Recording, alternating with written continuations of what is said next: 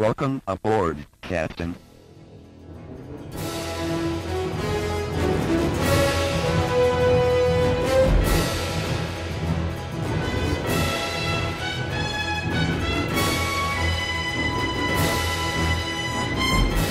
Welcome back to the Star Trek Minute, the semi daily podcast where we analyze and discuss Star Trek III The Search for Spock, one minute at a time. I'm one of your co hosts, Chris LaSalle. I must be your other co host, David Stoker. Hey, Dave. Chris, It's Friday. it is, and it's been a good week. It's been a great week. So uh, let's welcome back our guests. They're helping us close out the week, the Sullivan brothers. Uh, Paul Sullivan from the Sully Baseball Podcast. Hey, Paul. Hey, how are you? Great. And uh, Ted Sullivan, uh, co executive producer and writer for Star Trek Discovery. Welcome back, Ted. Thank you for having me. And I guess some uh, congratulations are in order, Ted. Uh, I believe your show got picked up for a second season. We did. Woohoo! We're very, very excited. So um, we have a lot of work ahead of us. Uh, we're still finishing up season one, but uh, it's really cool and uh, really, really excited at how people are responding so far to this season. So it's pretty cool. Did you did you have any doubts though that you would get picked up for a second season? Were were you worried or? Uh, I have been in so many situations uh, where you have absolutely no idea how things are going to go. So uh, I have a rule that basically says I don't believe anything until I read it in the press, and usually when I have a contract signed in front of me. Um, so there's always a question. That's probably the safe way. Yeah. Yeah, I mean, Yeah. like you could, they could have, they could have gone a different direction creatively, or what? There's a million different things they could have done. So um, you never take it for granted, and you're really, really grateful when it happens. And I think everyone in the room is super excited to get in and build on what works, and and keep adapting and changing Star Trek, and and keeping the stuff alive that that really works and that we love. Well, congratulations, buddy. I'm really proud of you. Thank you. And uh, you know, and your episode was on the Sunday, the 22nd. I believe this is dropping on the 27th of October, and so this this was your episode uh, was on the uh, this Sunday. For those of you, I'm not going to say any spoilers for those who haven't watched it, but I will say I, I was re- I was really impressed by the episode. I think it turned out great. Um, I th- it's applicable to Star Trek Three because Sarek is a major character in the story in your episode, as is the concept of a Katra, Yeah. and you built upon the Katra instead of having it just be a plot device. You had you sort of built upon it and said, let's let's explore what a Katra is beyond ju- just a ghost that uh, is sitting in inside McCoy's brain. And, Yeah. and and made and made a very interesting emotional decisions to it, which I thought was really impressive. Well, and we also tried to. I, I, I wrote this one with Joe Menosky, and Joe Menosky is a who I, I think he he's written more episodes of Star Trek than anyone, with the exception of one person. Um, and he wrote my one of my absolute favorite episodes of Star Trek ever, Darmok. Uh, it was a TNG episode. Um, So he's he's a super super intelligent, trippy writer. Uh, I was really uh, honored to write with him. Um, he's been an inspiration to me since I was in college and watching episodes that he had written of TNG. So uh, he's he knows Trek inside and out, and so we were able to really try to build on a lot of that stuff. And my love for Star Trek Three really did play into the episode that we did because because of the Katra and because Sarek and Vulcan are such a integral part of this particular episode. So was, that was exciting. It was fun.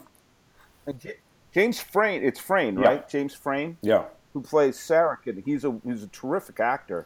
And I like the fact that he did not do a Mark Lenard impersonation. No. That he just he he just he I never did not believe he was Sarek, but it was kind of like you know two people can play a character like James Earl Jones and Denzel Washington can each play the same character in Fences and give their own take on it and give their own voice to it. And I'm glad they got you know James Frain's a very talented actor. He's been in a ton of things, and I'm glad that that the episode let him be Sarek instead of be Mark Lenard as Sarek. Well, he's a really smart. Yeah, he's a really was- smart actor. So he, he he never and he comes from the stage. So there's he approaches everything from analyzing the text and and and and, and really uh, deciphering it and, and making it his own. So he's he's he, But there's a lot. There's a lot. There's a lot of pressure Yeah. though. If you're playing, I mean, I mean, there's some. There, the cast is wonderful on in the show, but if you know, if you're, you know, Doug Jones or Anthony Rapp or or or Jason Isaacs or or uh, Michelle Yeoh, everyone who's in the film who's playing a new character, there's no baggage to that character Right. and Right, he's playing yeah. a character where there's a tremendous amount of baggage to, and very intelligently uh, played it straight. And I thought that was great. yeah he's great. He's really terrific. Well, I can so we mentioned in the other episode that you and I used to write Star Trek stories together. So seeing a Star Trek story that you had a hand in, big hand in writing, with that with a much bigger budget than we had in our attic with, uh, with the, the models, the glue together models of the Klingon cruiser. Uh, it, that, but that it still was a story about character and everything. I was chuckling because I was thinking about you breaking down the Excelsior uh, bridge in the last episode, where it just looked like a community theater's production of Star Trek, and I'm comparing that to the Vulcan shuttle at the beginning, where the with Sarek and the and the the sort of was it the the logic zealot Logic Logic Extreme. Extremes, yeah. And I'm looking at how much better that bridge looked as compared to the Excelsior in Star Trek Three. It is just sort of like, yeah, you're there. It's a different. It's a different animal. It's a different animal now. Well, yeah, the Vulcan that Vulcan cruiser is amazing, both inside and Yeah. out. And uh, it's the first time we've been inside a Vulcan ship uh, in Star Trek. That scene where they're walking across the bridge to just the, the, the I think it's the very opening shot where he's Yeah. walking up. I'm like, oh Yeah. man, that is so. You know, it's kind of Bespin like, but it's really it was really cool. So anyway, I'm going to geek out to my brother's work. So you can all just go home now. Well, like no, I think I think I think like you said, Paul. I'm I'm sitting here listening, and I'm like, yeah, it's got to be sur- surreal in some ways for you know, for you guys being kids and doing this stuff, and now it's for real and it's legitimate and it's in canon and it's you know everything that it's become. I think that's that. Yeah, that must be it must be surreal. Well, I'm tickled because Ted and I watched so much Star Trek and read so many DC comics, and now Ted's written for Supergirl and written for Star Trek Discovery, so he's now officially part of those canon and those universes. And I'm like, going, that's just that to me is like, yeah, I played a season with the Royals. You know, it's sort of like all the, you know, it's like, oh my God, he, you actually played Major League Baseball. So I'm I'm tickled for my brother here. So you all can you all can just deal with it. So. All right. Well, we're just as happy for you, Ted. So Yes. that's awesome. Um, Thanks. I think we are talking about. I think today we're talking about minute uh, 45 of the search for Spock. Uh, uh, minute 45 starts with Kirk saying, "And now, Mr. Scott," and ends a minute later with the Enterprise making a turn away from space dock while Excelsior starts to loom into the frame. What a minute. what It is a cool. it's a cool minute. Yes. I agree. Ted and I were on the phone this this a couple of days ago talking about this minute, saying that besides the the the loudspeaker voice saying "danger space stores," there's like five lines of this entire minute, and it's such a it's has my favorite moment in the movie, and it's everything that's great about Star Trek Three in that it's all story, great great James Horner moment. Uh, great acting from the crew. Everyone's in their A game, and it's all it's it's all story development, and I think it's it's terrific. Yeah. and I- amazing, amazing effects by ILM. Yep. I mean, I, these effects are again this uh, canon. like this is canon redefining it because there never been a space station like this seen in any Trek before, and they created all of this, and this really became the the language for TNG Right. you know like when you look at this type of stuff and it's it is timeless. The design is better than you know i think better than anything you see in a dc movie or a marvel movie. I mean the, the design of this is just cool and it feels real and it feels huge and heavy and you understand the technology and you understand the design. So it's really neat Yeah, it's One of the things I read in in Cinefex when Ted and I used to read Cinefex all the time that Ken Ralston was the the effects supervisor of this, and he would also supervise the space battle in Jedi. And they lit, you know, they have all these little like the windows of all the, you know, those are these lights for the windows that are represented throughout space dock.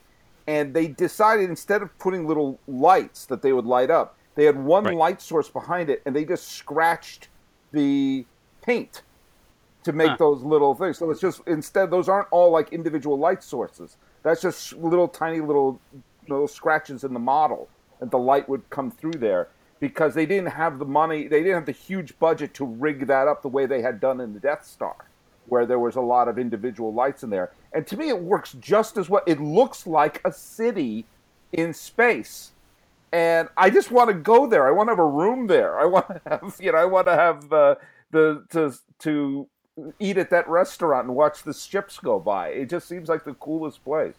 Yeah, I don't. I don't think I would get tired of the view at all, Mm-mm. right? If you're just looking out into that thing. No. Um, Oh, yeah. Especially seeing the big ships come in, like the Enterprise, and seeing the Excelsior go out for the first time. I think that would be the, the best thing ever. Oh yeah. Um, Without go ahead. It's, Paul, the, the the the lack of dialogue you were talking about in in the Yeah. minute, which is you know sometimes a challenge when you're trying to analyze it a minute at a time. But I think Yeah. I think in this one, it's uh, the James Horner score makes up for the the lack Oh, of yeah. dialogue, right? It, it almost just you don't need it because you've just got it. It's it's it's taking us through the minute and it's giving us the uh, uh, the emotional uh, peaks that we need. Um, and so yeah, that's it is. This is one of my favorite sequences uh, musically as well as uh, just the scene itself. I also think that you get to see the the the the roots of the much more mature uh, Leonard Nimoy director that emerges in four. Uh, in this sequence, in the sequence when uh, Kirk reacts to David dying, uh, and to the final scene uh, when Spock kind of comes back. You there's more elegance to everything that goes on here. If you look at it from an editing standpoint, this is a perfectly timed comedic adventure sequence. Like the there's only five lines of dialogue, but they're motivated lines of dialogue.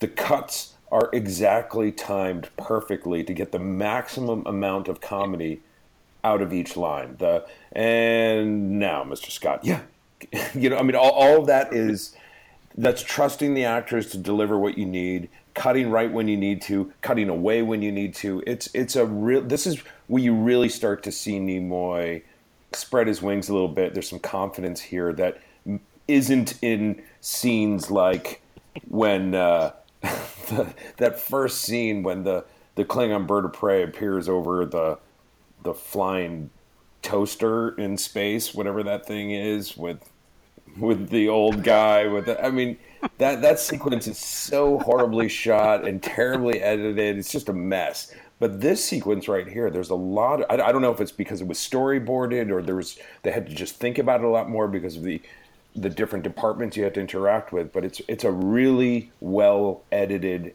acted, and directed sequence. And do what's also great about it is that it, it trusts the audience, and there's no like scene where like Chekhov is going twenty seconds till crash, ten seconds till crash. There's not there's Yeah. none of that element. We see that we're getting closer, and the music tells us, and the music also tells us when they're almost done with the combination, when they're like you know Scotty's you know doing whatever the hell he's doing on the on the console there, and the music starts to build up just before the lights start to blink on the doors. And of course, the doors start to open, but it's like, do you what? That's not the doors don't open like like like a quick whoosh. And so there's still that bit of tension of are, are we going to sneak through here? And and they don't have to say it. It's it's it's visual. It's almost like a silent movie. You know, they they trust that you will get how close they are and what the danger is instead of being Johnny says what he sees and saying, "Oh my God, we're almost going to hit the thing." We see that. It's great. And I, I also I also think that there's something that happens with when when you have a director like Nimoy who knows his cast. Uh, if you look at the framing of when Shatner goes up to Doohan to say, you know, Kirk goes up to Scotty and says, you know, and now, Mr. Scott, and you if you I watched it a couple times to watch McCoy in the background. Yeah. And he's clutching the chair and then he reacts. There's some really interesting framing. And if you look at it, it's, it's, one, two, three. It's the it's this dot where your eye kind of follows, and it's it's it's moving your eye up to McCoy in the background, and he reacts after Kirk does, and he clutches onto the chair, and and it's both a scared look and a comedic look, which again is part of the Nimoy understanding the characters and the comedy of the scene. This is you see framing here. There's mise en scène going on here that is helping to tell the story and not relying on uh, the big Michael Bay camera moves. Like if this were a Michael Bay mm-hmm. sequence, the camera would be swinging around all of them and and and doing push-ins and all. It, it really doesn't. It does there the shot of the, there's a slight push in on uh, Kirk and Scotty, and then uh, then it's a totally static shot, and then there's a totally static shot of Sulu where George just raises his head a little bit, but it's super super exciting, and you're just letting these actors tell the story with the comedy and the and the action, uh, and relying on them and it, it's really amazing when you look at this sequence without any music or sound, which I did a couple of times to just kind of watch it and notice the editing. And it's it's quite clever, but uh, it doesn't oversell it. It doesn't push it. It just lets the music and the effects and the actors kind of tell the story for you and Scotty does a little inhale at one point when they're looking and it's starting to open. He's like, there's a little, he does a little breathe in, like, okay, I think this is going to work, but maybe not. And then you well, see. And Kirk does it with him, which is fantastic. It's, it's, it's again, these two actors who hated each other finding a way to uh, make the scene work. And it's, it's quite funny. uh, and and really exhilarating, and and and it makes you feel like you're watching old school TOS. It's not as dark and grim at this point as as uh, um, Wrath of Khan, and it's certainly not as cold and and and and scientific as uh, the motion picture. This is this or is bloated. a lot. Yeah, this is a lot leaner and straightforward, and it feels authentic. It feels pure Trek to me. I just thought, like, if this were in the motion picture, this would be a ten minute long scene of them Oh, backing easily, up. Yeah. It'd be just absolute, like, it'd be like just all this buttons being pushed, and then the slowness of backing up, and you just remember, you know, the the never ending scene of transporting Scotty and and Kirk to the Enterprise and going through V'ger. That this is this is a three minute sequence because we've done three minutes on it, and um, but that's uh, it's it, it's perfectly timed. And when you see the the what are those? What are the things you said it perfectly in the other episode, Ted? What are the, the things on the side? What are those called The again? nacelles, they're nacelles. The nacelles. Right. Yes, I. Yeah, I'm not as into canon as Ted is, um, but uh, but the uh, when they you saw that they cleared and the music, the James Horner music just sort of kicking in, and you realize okay they're not going to crash. One of the things that really really works about this scene, and and you had alluded to it in the previous minute, Ted, was that you got the sense of how heavy the Enterprise is and how much damage it would cause by hitting those doors. By having the doors not you know whoosh open quickly um, by having them slowly and in a very lumbering manner open up uh, you just get the sense of the weight and the reality of this space dock and yeah it just you it would be a fiery crash and that would have been a terrible ending of the movie that's probably that's how Werner Herzog that's how Werner Herzog would have ended it is that it crashes and then you know Spock's Katra dies so That was that was one of the questions I had for you guys. Is what, how bad would this have been? Uh, like, who would have lost if the doors hadn't opened? Would the Enterprise have just crumpled, or would we have gotten a big hole in the door, or both? Oh, were they moving I fast? think it both. would have got stuck yeah it would have got stuck Uh, I, I, I have to imagine it would have caused massive damage. Although, who knows? I mean, I don't know. Do they have, uh, um, do they have shields or uh, containment fields or anything like that? I don't know. Dave, what did you say? Did you say I said, were they? I didn't even think they were moving that fast that it would cause damage. Oh, I don't know. I'm just picturing. I don't. I'm just picturing the nacelles like snapping off. That's what. That's what would happen first. Like they just would have gone. I, I- I feel like it would. They would hit. It do a little bit of damage, but I, beyond that, I, I don't see them moving fast enough. I mean, the size of that door is huge. I mean, that is a thick door, Yeah. and I just don't. I yeah, I'd see more uh, damage to the Enterprise than anything Yeah. else. Well, you're probably right about that. Yeah. Yeah, I think the two. I think we talked about a little bit last minute too. Was the the, the, two shot? There's only two shots here. There's one of, of the of the nacelles just starting to come into frame, and the door is not open, right? And it looks like they're right on top of it. And then the and then the shot of, of the doors uh, opening and then just clearing it. And I, I I'm I'm watching. I'm just watching it as we're talking, and I can feel Kirk and Scotty's reaction as they're as they're they're like they don't know if they're going to clear the doors. And i feel myself just getting tense with them like oh my god are they going to clear the door? You can Right. you can feel it and it's just the, the combination of the shots and the actors puts me right into it. And uh, I- i love watching because i and i always i always every time i watch it i want to know how close they really were. You know is it feet? Right. Right. Well, Yeah, uh, I I do feel like i again, if this were done today, this sequence would have them scraping along the walls and you know out, uh, doors, and you'd see stuff crumple, and they'd have. The, this sequence would be played so differently today. that you know, we talked about it last time about saying, you know, Sulu would probably be down with a phaser holding off troopers from storming on a gangway, and uh, McCoy would be firing phasers at incoming transports. It, it would just be a completely different sequence, and there is something adorably quaint uh, and authentic about it this way. Which because Star Trek's not really that. It's uh, it's it's not that. It's never been that.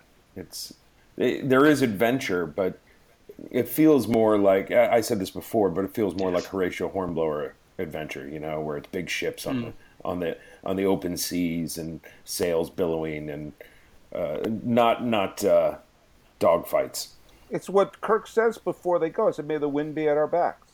I mean, it's everything Yeah. is nautical, and it's and it's Yeah. and all the terms they use are nautical. You know, everything. It's it's and their ranks are nautical: admiral, captain, ensign. That's those are naval uh, ranks. Those aren't. That's Yeah. not the air force. It's not the marines. So it's uh, it's it's a beautiful sentiment. And then they clear the doors, and you and you see you have Scotty kind of closing his eyes in relief, but there's like not a close up of Scotty going, almost missed that one. You know, no, it just just let's play the story. We're, we're off. Well, that's also a great point because Sulu just then says space doors are cleared.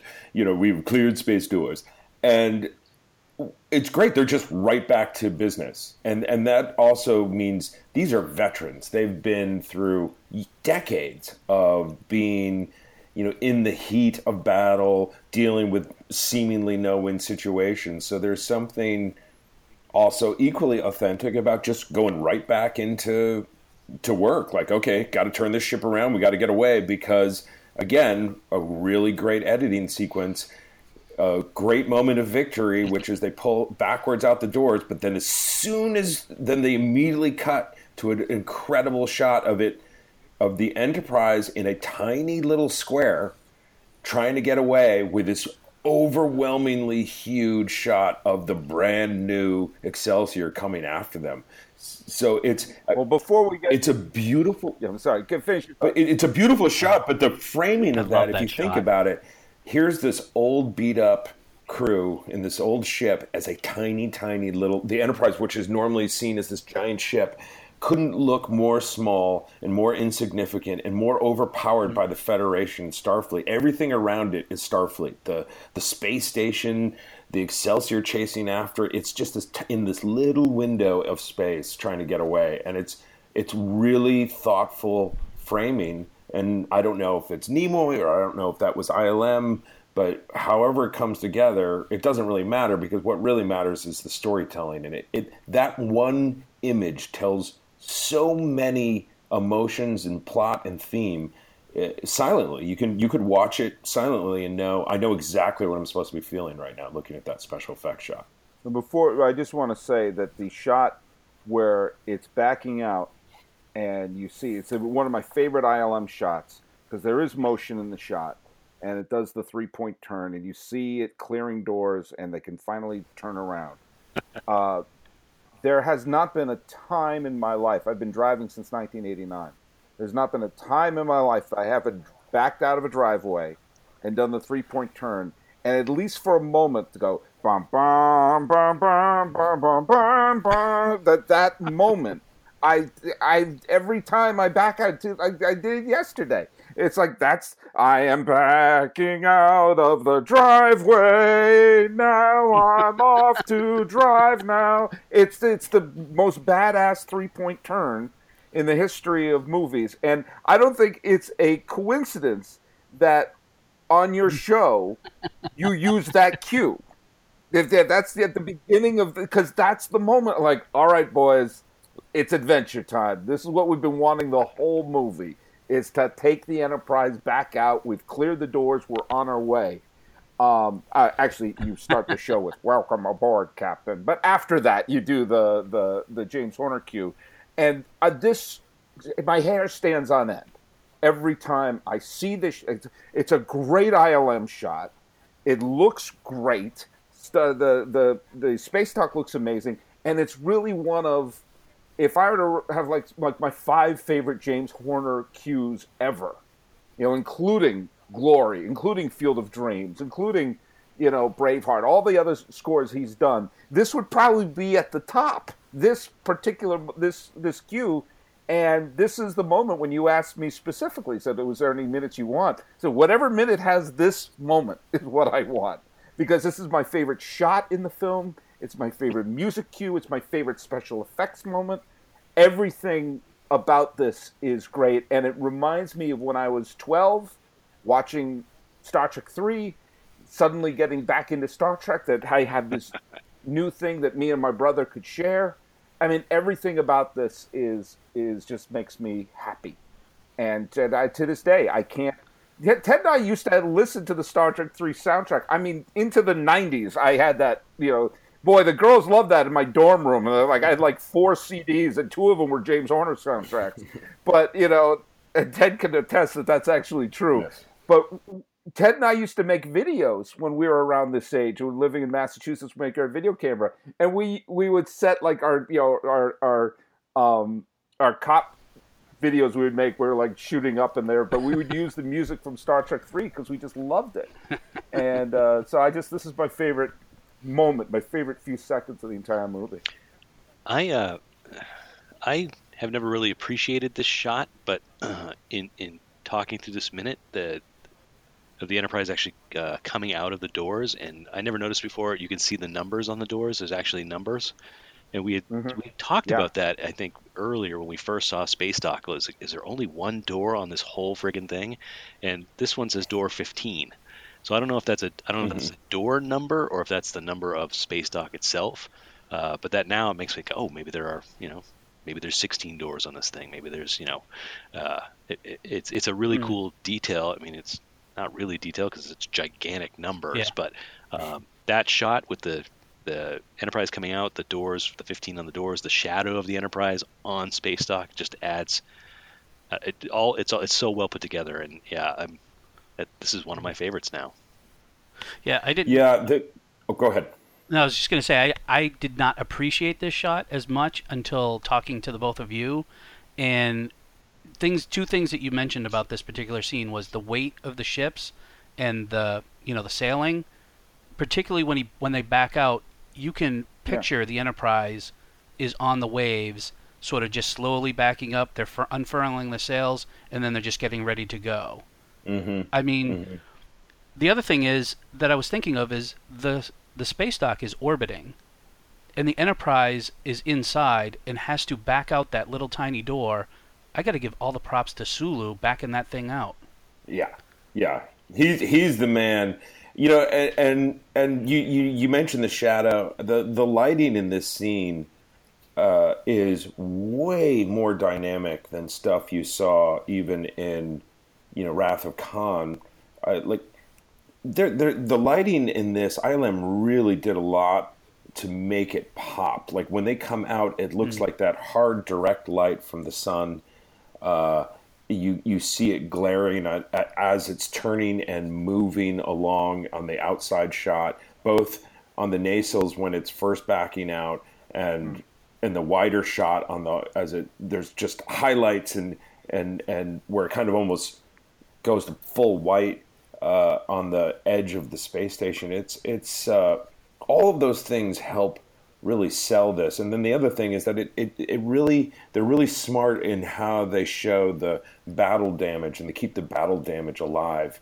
Uh, on the nacelle as it's backing up, and on the on the dish when you see it in the wider shot, all of those things, and on the hull as it's uh, on the wider shot, it just reminds you that they're the underdogs, and you're you're you're taking a team that you've seen win and win and win and win for decades, and you're turning them into the underdogs and the root fours. That's a tough thing to do, and they do it brilliantly in this scene. And the shot where you see Excelsior starting to move into the frame, the one that you pointed out, Ted, where mm. Enterprise is like in a tiny box in the lower right hand corner, and then the Excelsior starts filling up the frame.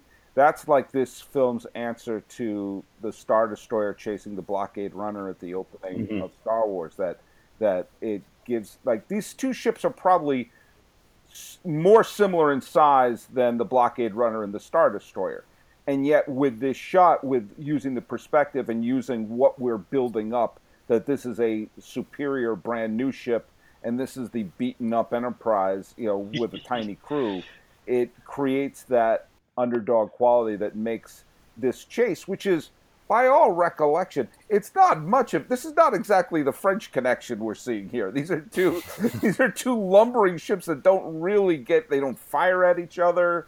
You know, one gets a one flies around the corner and goes into warp, and the other tries and, and runs out of gas.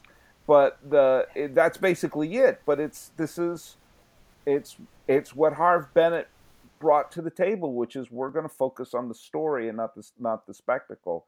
And yet the spectacle here works uh, because it's serving the story and it trusts the story and it trusts the audience.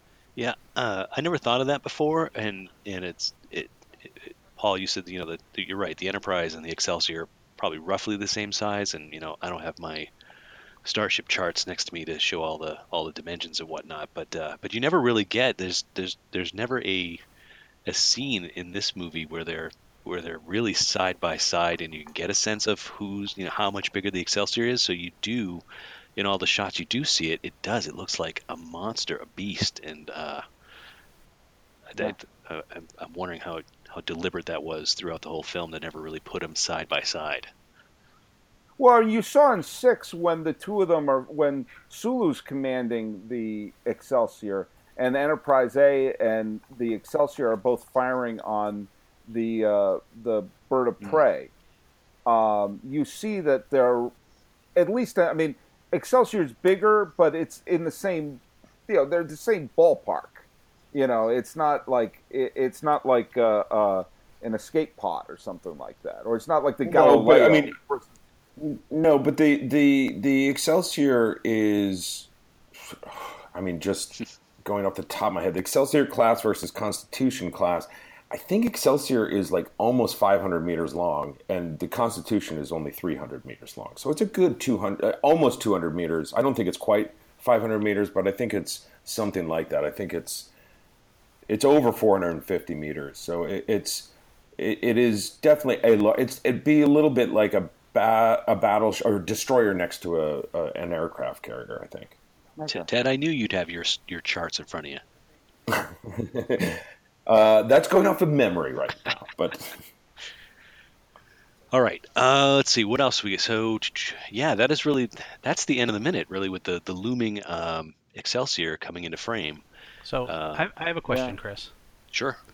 and I'm I'm going to take this in a different direction. Oh. Um, so minutes before, uh, Chris and I were talking about one of the minutes, and it's when they first get on the ship, and Kirk says to everybody, he says, "You guys don't have to come along. Me and McCoy have to go, so we're going to go." What if they didn't go? How do those doors get open? Oh, uh, I, I think that was uh, I think that was Kirk going. Listen, I know these guys are going to go, but I want to look like a good guy by giving them the out. exactly. Clearly, he says to him, he's like, "Okay, Mr. Scott, you can make it happen now." What if he's just? Right. I just think Look, that this is kind of like when you this is like when you go out to dinner with a rich friend and you go, "Look, no, no, I'll pick up the check," and they go, "No, no, no, I got it." You go, "No, no, uh, oh, okay, okay, you can." So I, I don't That, think that was Kirk reaching for the wallet there. Like, oh, yeah. I'll, I'll pay it. I, I got I did this. wonder too, Dave, just to that point, like what Scotty was doing there, because there's yeah, during that sequence you can hear there's all sorts of fun sound effects and beeps and boops, and uh, all I'm picturing is Right. he's just plugging in different. Is he just trying different door combinations Diff- the whole different time? combinations. right. Yeah. And the other thing that I don't know if we ever talked about is at the beginning of this minute is we see an empty hangar office, the you know with a the room where it says danger, danger, danger. Whatever happens to the to the guard there? Are we supposed to assume that they have done something to the man in there and that's how they're allowed to escape? Oh oh Lord. I think it was a slow night. I think it's a slow night. Um, and it's like they are like, yeah, nothing's happening. I mean, clearly, the guy was cleaning out the uh, restaurant, and uh, Captain Styles was buffing his nails. It's not exactly red alert time. And they go, do you know what? That guy working. I said, do you know what? The, there's I got two parked ships here. I'm going to go downstairs and grab a burrito because I know that the guy's finished cleaning up the That's what I restaurant. They have expect to see. leftover burritos. Is either the guy running out of the Yeah. bathroom with his pants down, being like, "Oh my God, it's my station." Yeah. Well, that's a good, that's a good paid them. question. What would have happened if he were there or she?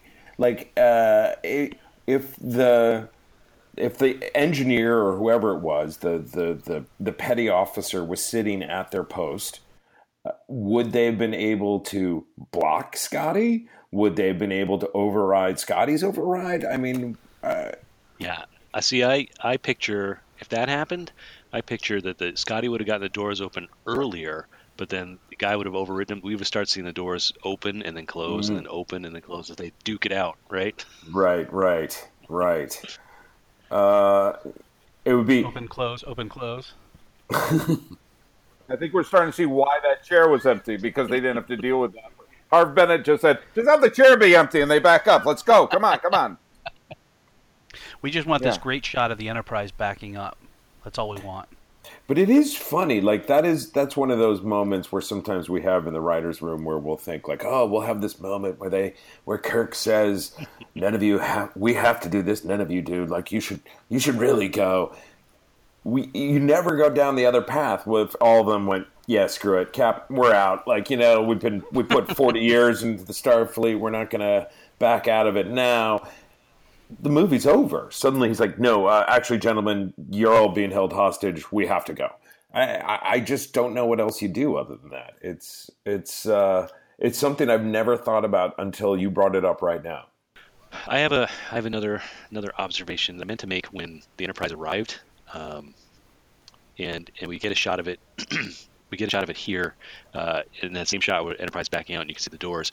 There's like a there's there's like a, a runway in there. Mm-hmm. You see like la- you see landing lights, and, and it goes on quite a ways. You can see it in the in the beginning when, when Enterprise is at the beginning of the minute when the Enterprise is backing up, and I, I wonder what that's for. I, I mean, are there ships that, that are coming into space dock that are actually going to, to land Yeah. on that thing? Or it could act as like, for all we know, there are sensors on there that kind of help guide it because it usually comes in through automated, you know, you know, flight. Uh, we also don't know. Like, there's that whole kind of trench there uh, that you see when it's backing out, where there could be airlocks and, and other you know ports and all that because there's tons and tons of shuttles that Right. zip around that we see in Star Trek Four uh, and in and in Star Trek Six. So there's got to be just different interfaces, and I'm sure there's places where people in EV suits can fly in and out. Uh, I mean, that's the the neat thing where I wish we were living in the 23rd century because there's so much tech that would just like open up, and everything seems so cool to move around. Uh, You're either beaming somewhere, or you're in an EV suit, or you're in a shuttle, you're in a giant dome floating around Earth. I mean, all that stuff is so cool. I know, just have it, just have being a shuttle, right? I mean, that's probably just like a car in the 23rd century, but that's like, That's right. oh, I know. why can't we have that yet? Even being Yeah. Even being this air traffic controller sitting there who basically just hits a button and say door open, door closed, that's the coolest job in the world.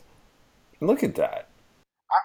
I would be the guy in the motion picture, the flying around Regula One with the uh, uh, or the uh, the ep- the the communications uh, station. Oh, He's yeah, just yeah. flying around on his jetpack. Except he does get he does get swallowed up by V'ger, so I guess That's- that's that's, That's the uh, risk.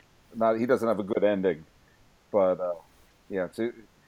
I know I'd be the guy j- doing backflips when the Enterprise is backing out of the cage. That, that would be me, just waving, doing a flip, and then get back to my little car that has little hands on it. So. That's that's how we all feel watching Star Trek, right? You just want to be that guy. I'll say something that um, I want to. I, I, know we're wrapping up the week that we did here. I, I want to. I do want to say this about specifically the three, the the contained trilogy of two, three, and four, which is one of the few trilogies that ever stuck the landing. That you know that that had a satisfying ending. I believe that it's because of Wrath of Khan, Search for Spock, and Voyage Home. The popularity of those movies are the reason why Star Trek existed and moved on to the 90s and to today where it's it's paying for my brother's mortgage.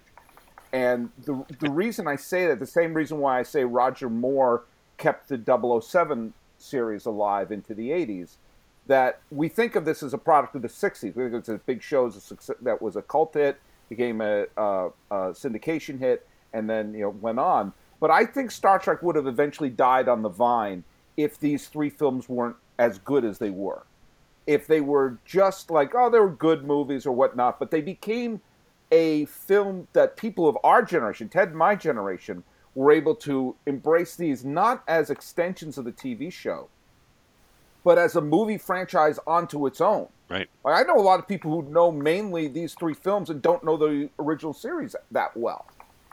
And so, because they were this good, and you really couldn't wait to see three, and you couldn't wait to see four, and they were successful. And the success of, of four led directly to the next generation, which came out the next fall.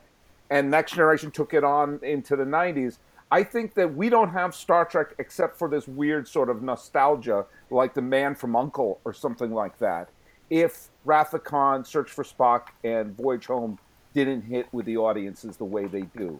And Star Trek has remained relevant every decade since then. And I think that it's the success of this and that an entire generation watched it not for nostalgia, but because no, no, no, this is ours to watch. I think gave Star Trek life that I'm guarantee you no one would have imagined even when it was in syndication and that they had the you know the pretty good animated show in the 70s that it became something it became something of the 80s and and beyond and I think that that's the success of the fact that you know there's not a generation that doesn't know who Spock and Kirk and McCoy and all of them are. Uh, it's because of the success of these films that that gave it that new life. Yeah, and and I I would say that the visual design of and even the color scheme of Next Gen really owes more to these movies than TOS. I mean, right. it's one of the things that that I always say to people who kind of complain about what Discovery looks like in comparison to TOS. It's like, well, TOS leading into the motion picture, leading into uh, Wrath of Khan, and, and, and this movie is like you'd get whiplash from the, the, the, the different looks of the ships and the uniforms. It's just that's kind of Star Trek. It just kind of does that. But but next gen really was born out of this: the red uniforms, the um, the the, the, the, design of the the starships, uh, the design of the the space stations, oh, yeah. all of that really came from from these the movies. hallways. Yeah, the hallways. The they they used, if I'm not mistaken, they used this design for the space dock in some episodes yes. of Next Gen. They actually used the yeah. shot of, of they used the same one. They used the same shot and just dropped the the Enterprise D on top of it. Well, there you go. They're go. so frugal. Yes. But... So I, Ted and I want to do a little guessing game here um, because I know you guys have asked to rank the order of the the films in terms of the way you like it. I'm sure. going to see if I can guess Ted's order. Okay. Oh. Um, okay. I think for Ted, and I'm just going to say the subtitle instead of. I think your one is two and your two is three. I'm just going to say the, the subtitle. I think your favorite, number one for you, is Voyage Home. Mm. Uh, I think your second is Wrath of Khan. I think your third is this one, Search for Spock. I think your four is Motion Picture. I think five for you is Undiscovered Country. Six, of course, is the Voyage Home. Uh, uh, not Voyage Home. Uh, Final Frontier, whatever the one that is with Sybok. And um, I have no idea what to do with the J.J. Abrams films or the Next Generation films. I'm not going to bother writing about. Although uh, I I do remember you liking the first J.J. Abrams films a lot more than I like. The Yeah, I like it very much. I think it's good. yeah. So so I think you would. So yeah. Uh, um, so that's my order of your original cast films. Did, did I get it? Uh, close, not not not quite, but uh, not quite. Okay. Um. All right. What did I get? Uh, um, well, my number one is definitely four. That is that is true. Uh, I think four is is such an interesting movie. I think it's uh, it's both funny, uh, but also thoughtful. And if you think about it, uh, they made a movie about communicating with a probe as opposed to destroying it. They made a movie about raising awareness for uh, whaling in a major motion picture, which was actually an important thing to talk about at that time. It continues to be, but what an interesting social commentary to have in a major science fiction action adventure movie. Um, the characters are so focused. Uh, it's a wonderful, wonderful use of all the supporting characters, with the exception of maybe Sulu. He gets a little short shrift there. Um, but it's great. Um, my second favorite is, and this is a super, super um, divisive thing to say, but my second favorite is the motion picture. I love the motion picture. Uh, I know that the motion Okay. picture people hate it. I hated it when I saw it as a kid. I actually really think it's interesting. It's smart. Uh, it's uh, about again about communication, not destroying something. That's really neat. Um, I I love the look of it. Uh, I love that. Um, You know, if I fall asleep in the middle of it, I can wake up and the same scene is going on. So that's kind of cool. um, no, I mean, look, it's incredibly bloated and cold, and there's a lot of problems with it. But there's also a lot of stuff that I just love about it, and I love how bold the visual design is. That they said we're going to take what we like, which is kind of the shape of the ship, and that's about it.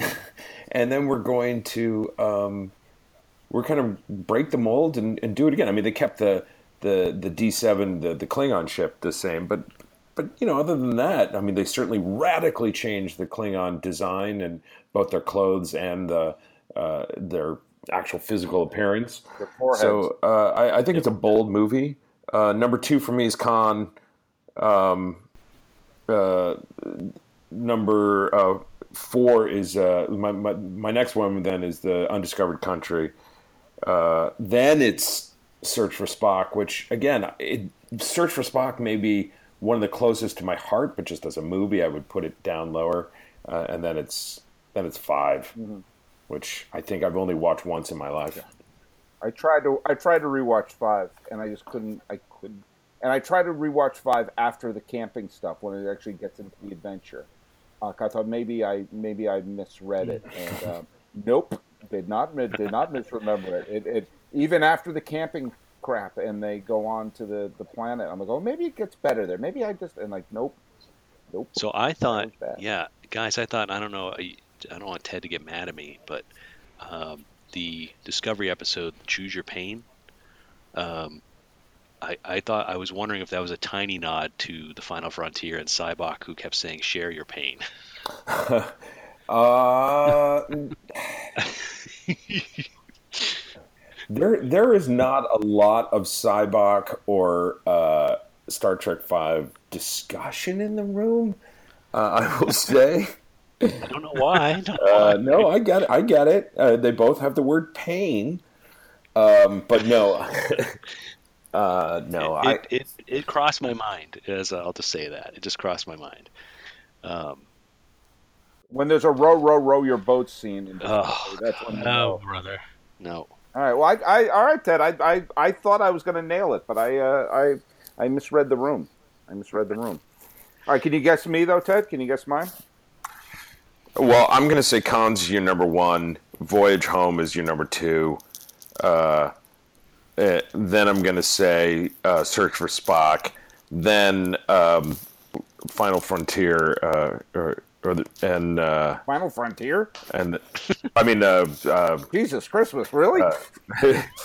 Star Trek Six, and then uh, and then uh, um, motion picture. Uh, almost there. I, I uh, Wrath is my favorite. I just think it's a great movie. I just, I think it's an, and it's an incredibly rewatchable movie uh, for me. And that, and and I get so much emotion behind it. I really, I'm really moved to tears when I see it. Um, and yeah, I and then Voyage Home, and I hope you ask us on for when you do Voyage Home on the show because watching Voyage Home on opening weekend with my brother is still one of the greatest movie going experiences of my life. That was just so like the ending of that movie, like people were hugging each other. you know, it was like we were hugging strangers Yeah. by the end. It was like it was like it was like watching a home run at the end, the bottom of the ninth. Um, and, And by that and- point in my life, but by that point in my life, I'd been going to Star Trek conventions, so it was really wild to be standing in a line with other Trekkies, and there were guys that were older than me. They were probably, you know, nineteen or twenty, and one of them was uh, was talking to their friend who hadn't seen Star Trek three, and the way that he just was got so angry when he talked about how they destroyed the Enterprise and how and and and and, and that Kirk had the audacity to do that. Uh, it's, it's it was so, and then at the end, the cheer when you saw the Enterprise A come on. Yeah. uh, It, it was uh, it was such a great thing, and that's also the nice thing that this movie does is that it it knows that the end of the movie is getting the family back together, and it has to let the team live with some of the pain and loss, which is why it's a movie and and not an episode of TV. That it you know he loses his son and he loses the Enterprise. He gets Spock back. They they're they're they're restrained enough to know leave uh, leave the Enterprise gone for a movie, which is kind of the equivalent of leaving Spock dead for a movie. Uh, and it's it's uh, it's really it's really clever uh, that they do that. I don't know if movies today would have that kind of restraint to say, wait for three years to find out what happens next. Yeah, I agree. Yeah. I totally agree with that. I have uh, motion picture higher than you had on on your list for me. That that's my number four. Uh, I I put the the first three, uh, the uh, Wrath of Khan, Voyage Home, and Search for Spock, just because I kind of see them all as one big story. They're my top three, and also because I have so much emotion behind Search for Spock. As I said, that that's my gateway drug into Star Trek fandom. I can't put it lower than three on my list. Just I just can't do it. Um, then I I do have motion picture there, which is a film I absolutely abhorred the first time I saw it. But I think uh, you, I think uh, uh, Chris and David, you saw I posted on the Star Trek Listener Federation a blog post I wrote where I said that I learned how to love the movie by watching it on TV with commercials Yes. because Yeah. it was it was created as a pilot for Star Trek Phase One, and then they they expanded and made it bloated because they were going to make an epic movie of it. But when you watch it the way it was designed, it's a if that was a two part episode, the way you guys had a two part episode for Discovery, if that was your two part episode, it was everything Star Trek. It was there was motivations for the plot. It's it's got a great ending and a whopper of a twist at the end, and it was it was like a really great episode. Uh, and then six because I think I loved how the crew gets the send off uh, in that. And I will say of the Next Generation films, you know, Ted, I was never much of a Next Generation fan, but the one with the Borg I thought was a cool movie. I, I really enjoyed. I thought that was a good, fun movie. I have no idea if it holds up, but you took me to that movie, and I, I had fun watching it. So there you That go. one has a great Picard moment when he's when he's Yes. I will make them pay for what they've done. That's like one of my favorite lines in Star Trek. All of Star Trek is that moment there. Uh, yeah, that's a classic. Well, it's also got a great Marina Sirtis uh, uh, moment where she's drunk at the at the bar and passes out, and a really great head turn by Jonathan Frakes when when she passes out. Uh, and I can say I've seen him do that uh, in person at a bar with me, so that's that was a bucket bucket list moment. That and when I asked him to, uh, I, I I was drunk enough to say, "Hey, would you um, would you and he kind of looked at me and said, "What? Do a Riker?" I said, "Yeah," you know, and he just without without hesitation leaned back and went, "Shields up, run alert!" in the packed bar, and and he just looked at me and goes, "I love being Riker. It's great." So I was like, "Oh, I love it when people love love what kind of they're known for and, and, and what we love them for. So uh, that was great. But yes, there's a lot of there's a lot of awesome in First Contact. Awesome. Wow, there you go. Well, gentlemen, yeah, I uh, I I hate to say goodbye, but uh, uh, well, first, I guess does any, does anybody have any uh, notes on this minute? Any any leftovers for this one?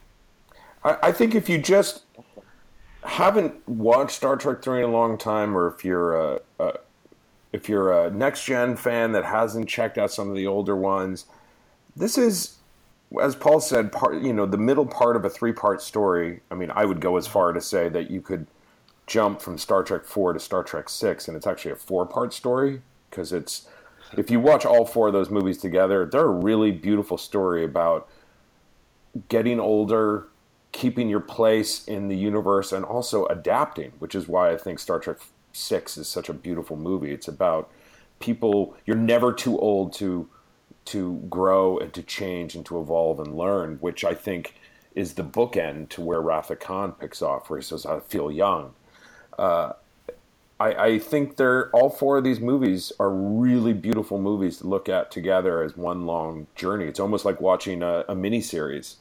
Um, so I, I, would really recommend watching it and knowing that there are going to be goofy parts in the same way that any TOS or Next Gen episode or Voyager or Deep Space Nine, you're going to see some either goofy episodes or goofy scenes. But um, that's also part of what makes Star Trek awesome. It's not cool, it's neat. And that's what I love about Star Trek. yeah.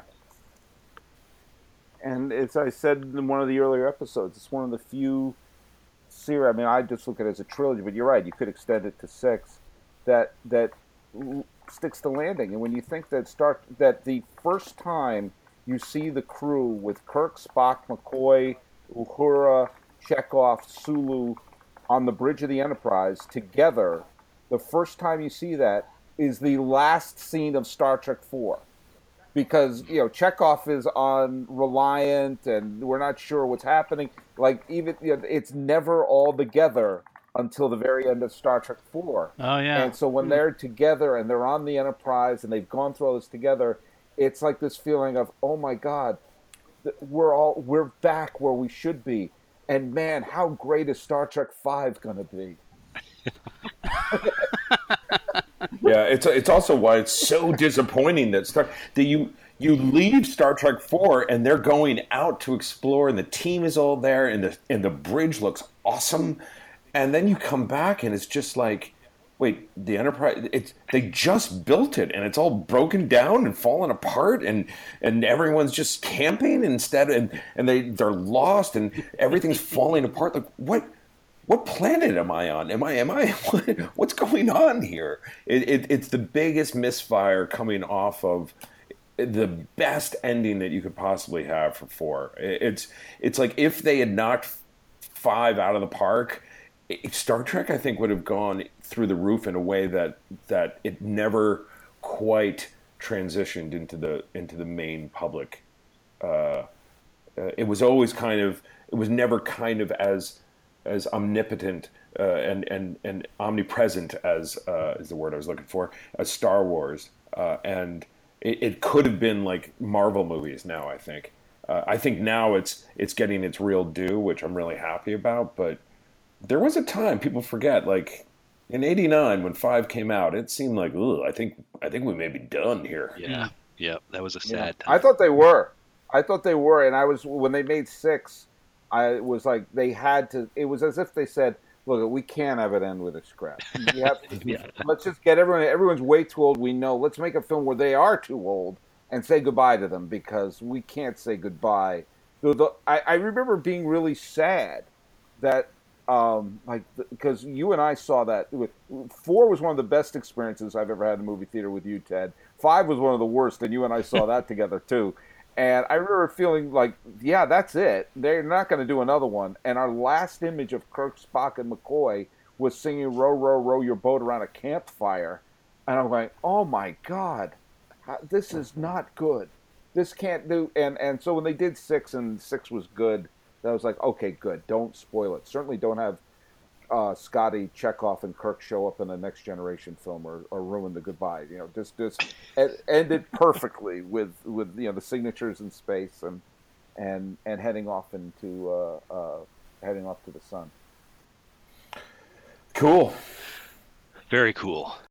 All right, guys. Uh, thank you so much for being on this week. It was a huge treat, and uh, um, and really Oh, appreciate all, yeah appreciate all your thoughts, and uh, uh, hopefully we'll have you back. I would love to have you back when we do the other films, and um, yeah.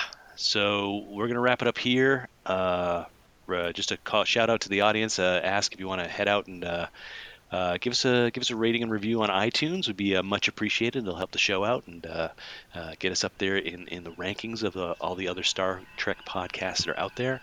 And we're going to be back again on Monday talking about minute 46 of the Search for Spock here at the Star Trek Minute. Bye now. Bye.